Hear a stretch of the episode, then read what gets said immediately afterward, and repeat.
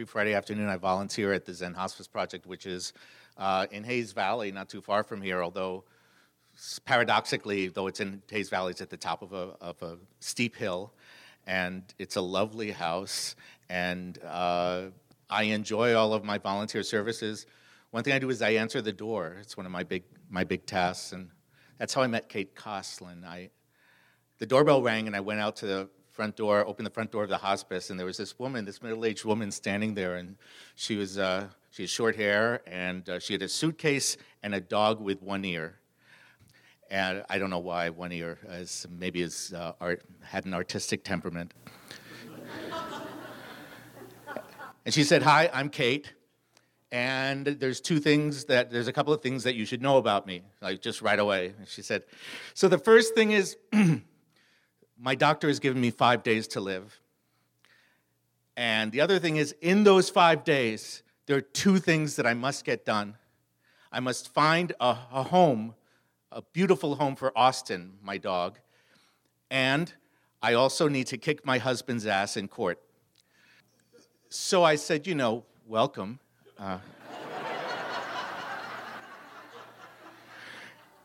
I showed her to her room upstairs and I helped her put up her books. She had a lot of cooking books, Julia Child and stuff like that. And I, I was really getting to like her, you know, uh, uh, uh, quite a bit. And, and, and the thing that I just kept thinking about was that she had five days to live, and my next shift wouldn't be until a week later.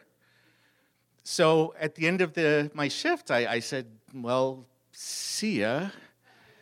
But I, I was sad and then the next week, the next Friday, I came in for my shift, the next Friday afternoon, and uh, she was still there. She was still alive.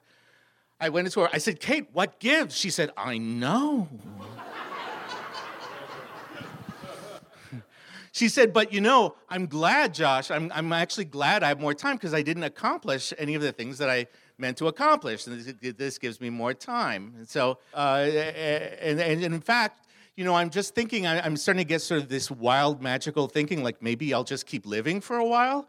And uh, so I've added a third thing that I want to get done. I, now, Josh, I know this is sort of embarrassing. I know that I've, I've told you, you know, we've talked about my love for fine food and haute cuisine and stuff, but I have to tell you, Josh, that the other thing is before I die, I would like one more time to go to the lunch special at Olive Garden. Which surprised me. Uh, I'd never been to Olive Garden, but I, I, I, didn't have the sense it was, you know, authentic. Uh, so I said, you know, politely, well, Kate, what is it about the Olive Garden? She said, well, it's first of all, it's, it's cheap. Uh, goes till four o'clock. Uh, showed me the ad. It's at till four in bold. And then she said, but the thing is, it's really the bottomless bowl of salad. I said, well, what's so special about? What do you mean bottomless bowl? What you can get up and keep going up to the the the place with all the let you know the the salad bar. That's the word I wanted. You keep going up to this salad bar, and then you go back, and they never stop you. She's, she looked at me with, with, with pity, which happens a lot to me at the hospice from patients. Um, she said, No, Josh, you never have to get up. Never. No, Josh, when you finish your bowl of salad, a waiter comes over magically and gives you more salad, puts more salad in your bowl. You finish that and puts more salad in your bowl. And, and it just keeps going like that. And, and there are breadsticks we shouldn't talk about, but the salad, this salad is really, what can I say, Josh? It's refreshing, it's, it's crispy. And when she said crispy, something went off in my mind. Now, you have to understand, in my generation and raised by communist parents, uh, I there was a okay, there was there was a, the only lettuce I knew was iceberg lettuce uh, growing up. That's the only lettuce that I I thought of as lettuce. I didn't really understand there were other varieties, and uh, I really liked iceberg lettuce. And then, right in the middle of my childhood, an, an evil, selfish man named Cesar Chavez, for his own selfish reasons, arranged, arranged it so that middle class kids all around the country could not eat iceberg lettuce at all. and so this became this, is something I desired. I desired, I, mean, I wanted sex, but, but iceberg lettuce, you know. And so I said, Is it at Iceberg? And she was raised by a communist too, Kate was. She said, Yes, yes, yes, Iceberg lettuce. I said, We must go to this Olive Garden. In fact, we'll go next week. Uh, we'll go next week on my next shift. And uh, okay, she said, well, it's not. We'll need a car to get there. Uh, and and uh, um, and I said that's okay because Lisa, who's my shift mate, she has a car, and I'll make sure she brings it in. And then she said, and I got to bring my meds for my uh, nausea and for my pain. She was she had metastatic breast cancer is what she was suffering from. And so so the nurses started working on that, and everyone's very excited. And I come in for my next shift, hopeful next Friday, and she's she is there. She's still there. And I say to the nurses when I go up to the second floor, I say, "Well, you know, does Kate remember about you know going to the Olive Garden?" They say. It's all she talks about. In fact, it's all any of us are talking about. She has all her meds ready. Look, she's dressed up and everything. Uh, so I go down the hallway. I open the door to Kate's room, and she's wearing a lovely dress. And then, but she, I can tell from her expression, something terrible has happened. And so she showed me, she was looking at this thing on the iPad, okay? and she showed me it was an email from her lawyer. She had just lost her case, her court case against her husband, uh, who she'd wanted to kick his ass in court. The thing that they were uh, arguing over was who owned this uh, rent control department on the Upper West Side of Manhattan. And uh, it was the last thing that she could possibly have that she could leave to her nephew and to her brother.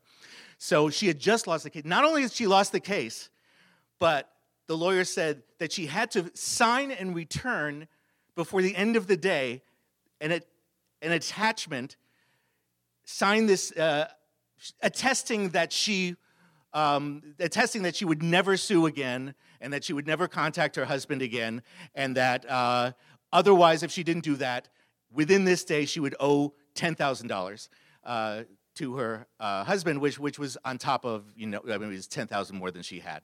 So she was very upset. Uh, she said, well, we have to do this before we go. So I'm like, she said, Josh, can you do something with the iPad? But the thing is, this is not the time or place to get into design or anything, but iPads are just, why would you, why would you have a lover with no orifices? Why no? why no things to plug in? I mean, I always have a thumb drive with me. I'm nerdy, but no. So and she, as I said, well, can you give me, uh, can you give me your, your password? I'll try to put it on my end. And she said, well, this is my AOL password. And I wanted to just say, you know, just, just I didn't, but I just had a moment where I was going, really, AOL, really, really, a cultured woman like you. so finally, I get everything printed out, and I get the thing, and she signs it, and we scan it, and it goes back, and now she's done with her legal obligations, and now we could go to Olive Garden. It was now 3:15, and I felt there was some urgency because, as I mentioned, uh, the uh, they're very clear about the Olive Garden. At Olive Garden, the lunch special ends at four, and and, and so I, I went to uh, look for Lisa so she could drive us. But Lisa had been uh, she had to do something else. We, uh, uh, one of our patients, residents, had gone into convulsions, and she needed to stay by his bed to keep him from hurting himself, from falling out. And so she couldn't leave his side, and therefore she couldn't drive us. And I didn't drive; I don't have a car. So, so I, uh, I said, "Well, what can we do?" And the nurse said, "Well, Roy. Now, Roy's the supervisor of all of us volunteers. So I went to Roy's office. He was out. Where is Roy? Oh, he's across the street getting lunch. And then I knew we were screwed because he was probably at this place. It was uh, it's a sandwich shop.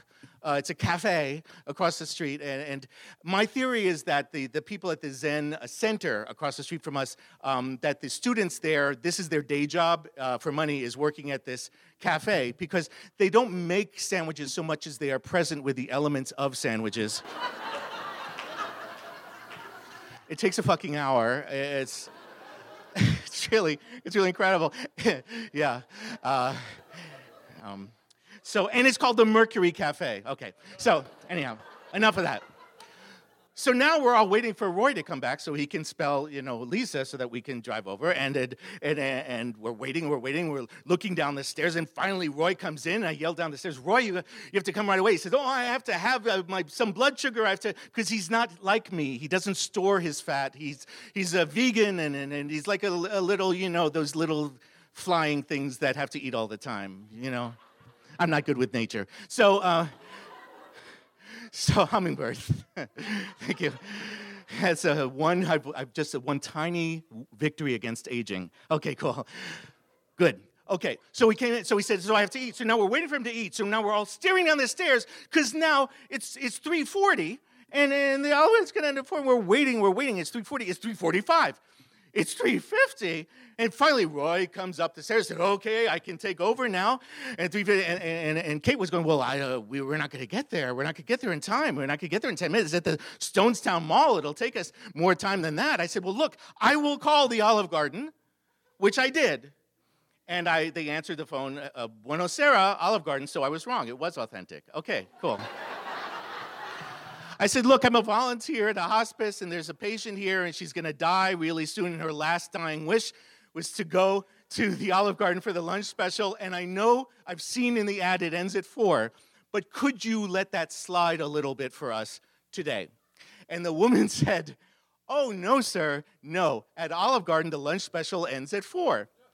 So, um, I could have gotten on my high horse at that point and said, you know, let me talk to Mr. Olive or whatever. But I could see that uh, Kate, from her expression, that she was getting the, her pains, her, her that she was getting uh, the the drugs were not uh, uh helping her or not uh, keeping the uh, which happens in the late afternoon was not keeping the the pain away and was becoming unbearable. So I said, look, we'll go next week. But I thought I was lying because I thought, well, would she live to the next week? Would she live in? I came in the next week and I ran up the stairs to the nurse. I said, "Is Kate?" They said, "Yes, she's still here, but she's uh, she's sort of fading." So I went into Kate's room and she was in bed. I said, "Kate, do you remember at the Olive Garden?" She went, "Oh, geez, Josh, I'm sorry. Uh, okay, I have to get myself bathed. And I have to get myself uh, dressed, and, and yes, we'll, we'll go to the Olive Garden." So I got Lisa, who had brought her car again and and and and and and no one and Roy was there and he was fed and everything was ready to go. And and and Lisa went out to get her car and I she insisted it was hard for her to walk at this point Kate but she insisted on walking with me arm in arm. We went to the elevator went down the elevator went out to Lisa's car and Lisa drove us to the Stonestown Mall where for the first time in my life I was exposed to an olive garden it was everything I had dreamed of. It was uh,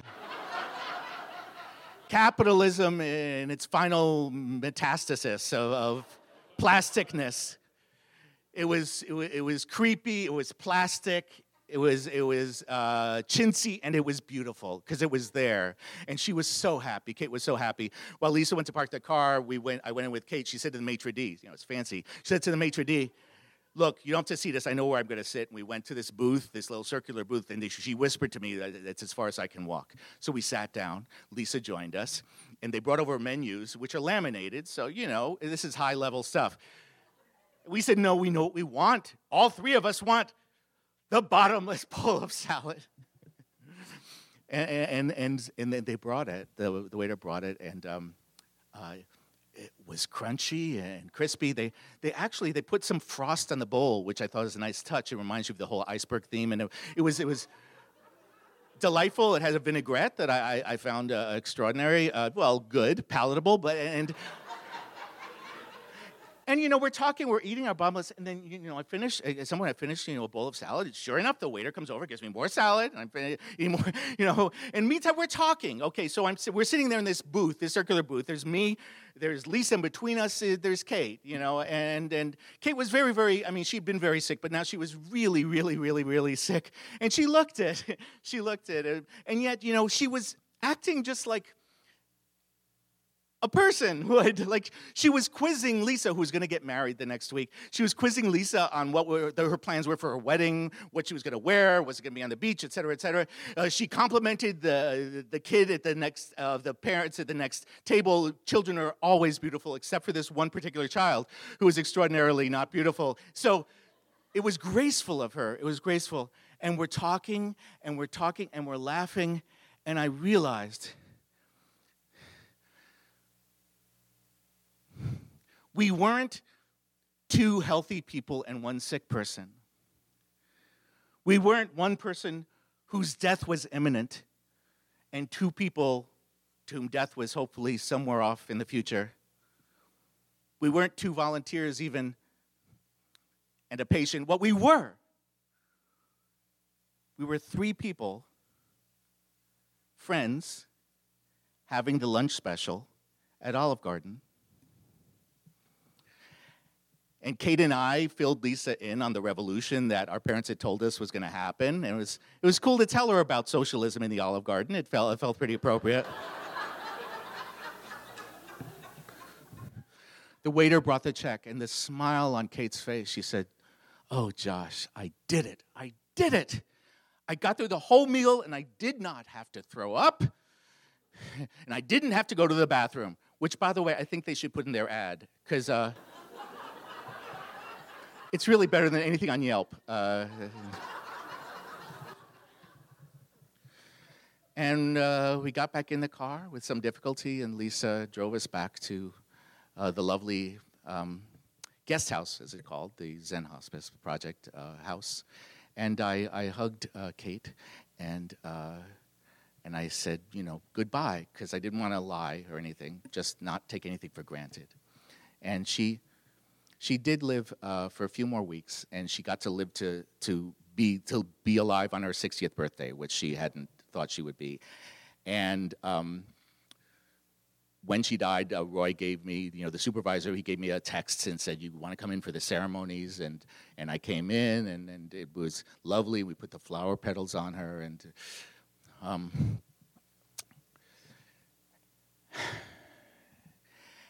And so then I, I headed out of the guest house, and uh, I had this feeling, this sensation as I, I started down the hill, the hill going, walking to BART at Civic Center. I started walking down the hill, and this feeling, I knew it actually with a certainty. We're all finite. Kate was finite. I am finite. You are finite. But the bowl.